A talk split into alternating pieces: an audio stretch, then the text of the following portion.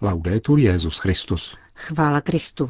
Posloucháte české vysílání Vatikánského rozhlasu v pondělí 13. března.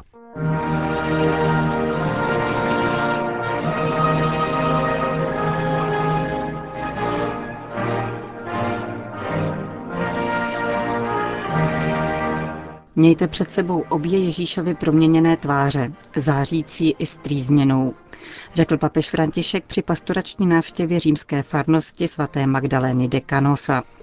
V den výročí volby papeže Františka přinášíme bilanci čtyřletého pontifikátu od státního sekretáře kardinála Pětra Parolina.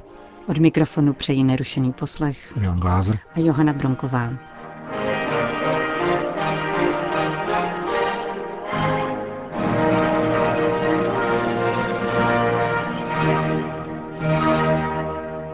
Zprávy vatikánského rozhlasu. Vatikán. Nedělní podvečer věnoval papež František návštěvě další římské farnosti. Vydal se tentokrát na severozápadní předměstí Věčného města. V roce 1988 tam byla založena farnost svaté Magdalény de Canosa, kterou právě toho roku svatořečil Jan Pavel II. a kterou spravuje kongregace synů milosrdné lásky, známějších jako kanosiáni, založená touto veronskou hraběnkou z přelomu 18. a 19. století. Přivítání připravili papeži Františkovi skupiny dětí a mládeže. Ve spontánním rozhovoru, který se záhy rozpoutal, se rozšířila atmosféra důvěry, dovolující velmi osobní otázky. Platí se za to, aby se člověk stal papežem, zajímalo děti. Je něco, čeho se papež bojí? Děsím než špatní lidé, reagoval František. Ti, kteří se rozhodnou pro špatnost, Varoval v této souvislosti především před pomluvami, které nejen rozvracejí okolí toho, kdo je vyslovuje, ale také jeho vlastní srdce. Bojte se pomluv. Když tě napadne říkat něco o tom či onom, kousni se do jazyka. Že tě to zabolí? Ano, zabolí, ale neublížíš druhému.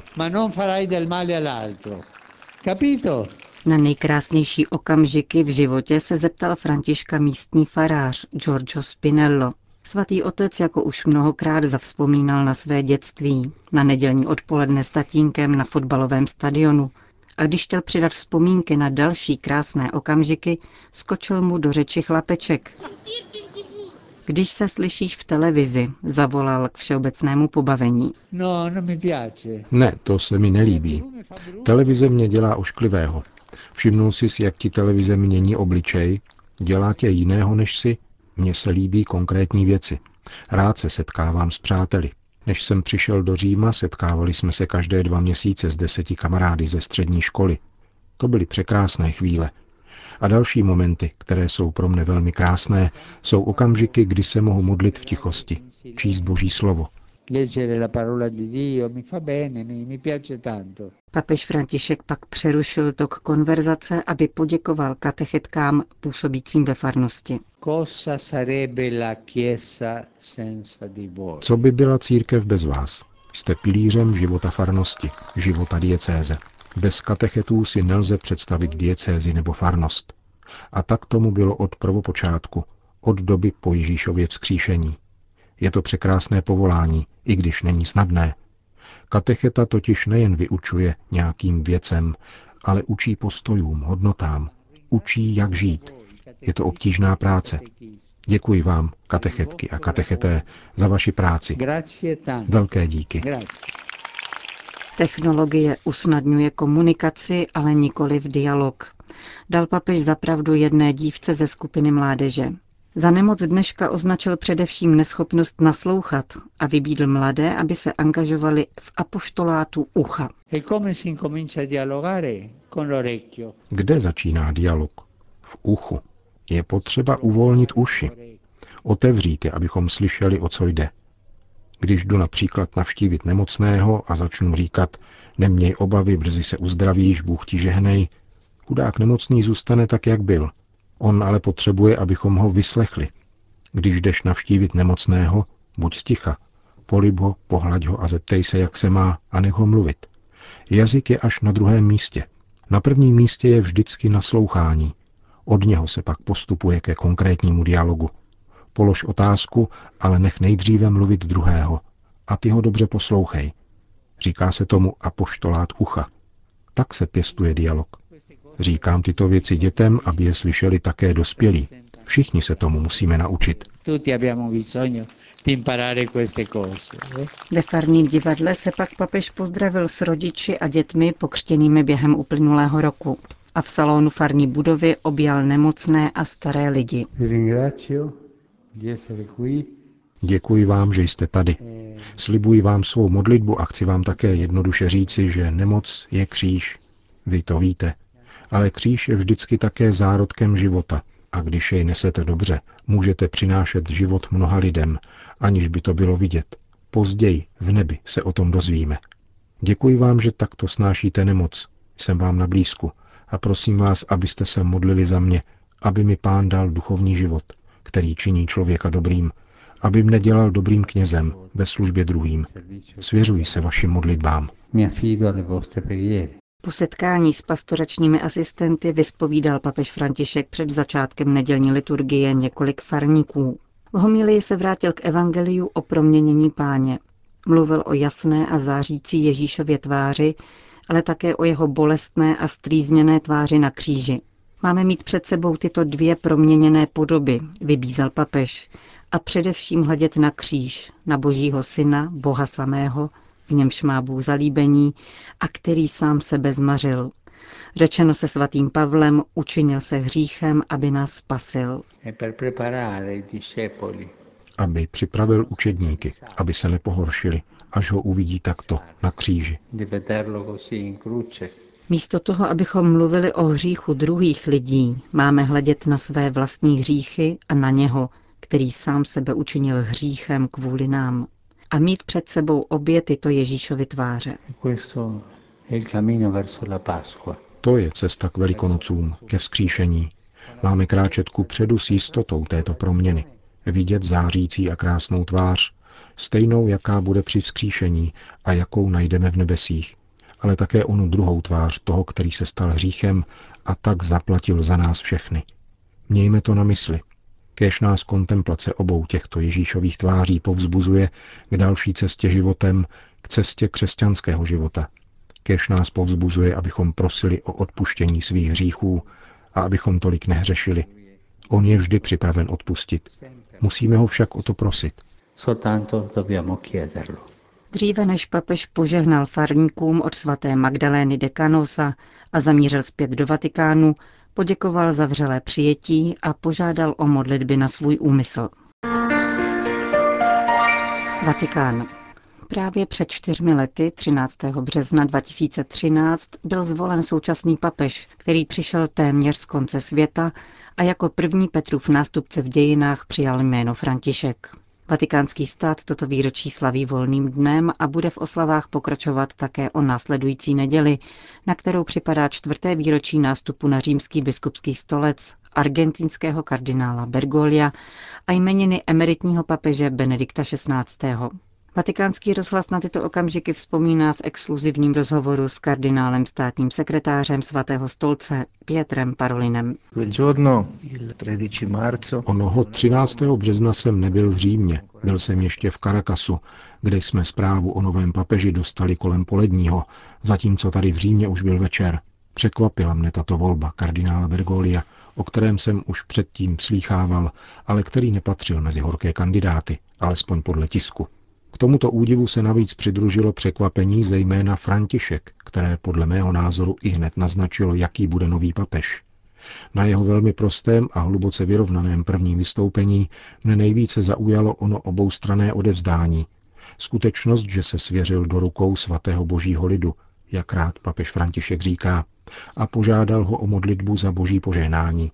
Pastýř se svěřil svému lidu, lid se svěřil pastýři a všichni společně se odevzdali Bohu. Svatý otec častokrát naléhá na nezbytnost vycházející, putující církve. Domníváte se, že se v církvi na různých rovinách začíná prosazovat tento styl synodality, na kterém papežovi velmi záleží? Je zřejmé, že je to dlouhá a vzestupná cesta, která začala s druhým vatikánským koncilem a kterou papež František uplatňuje v životě církve. Na této putující a otevírající se církvi je důležité, že se především otevírá Kristu, Vychází vstříc svému pánu, Ježíši Kristu. Tuto pouť je třeba konat společně a právě v tom spočívá synodalita. Putující církev vytváříme spolu, avšak pod vedením Ducha Svatého. Jde tedy o církev sjednocenou duchem, ve které každý dbá na jeho hlas a poskytuje dary, kterými ho Duch Svatý obdařil k uskutečňování tohoto poslání. Také posledních 12 měsíců Františkova pontifikátu přineslo řadu významných okamžiků. Byl to rok vydání apoštolské exhortace Amoris Leticia a historického obětí s patriarchou Kirilem na Kubě, rok světového setkání mládeže v Krakově a návštěvy v Auschwitz svatořečení matky Terezy a ekumenické cesty do švédského Lundu na připomínku 500 let od zahájení reformace. Především to však byl rok milosedenství. Rád bych řekl, že tento důraz na milosedenství není nějaká papežova osobní záliba, nýbrž upření pozornosti na základní tajemství, tedy boží lásku. V dějinách spásy se neustále zjevuje boží láska, milosedenství a něha vůči lidstvu.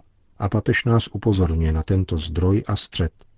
Myslím, že církev by měla usilovat o to, aby se stávala prostřednicí tohoto setkání mezi božím milosedenstvím a člověkem v jeho konkrétní realitě. Radostech, bolestech, jistotách, ale také slabostech a pochybnostech. Právě proto papež církvi nabídl mimořádný svatý rok, aby se stávala nástrojem milosedenství. Ve čtvrtém roce pontifikátu, zejména po zveřejnění postsynodální exhortace Amoris Leticia, se v katolickém prostředí objevily kritiky papežského magistéria, jeho nepochopení. Jak si to vykládáte?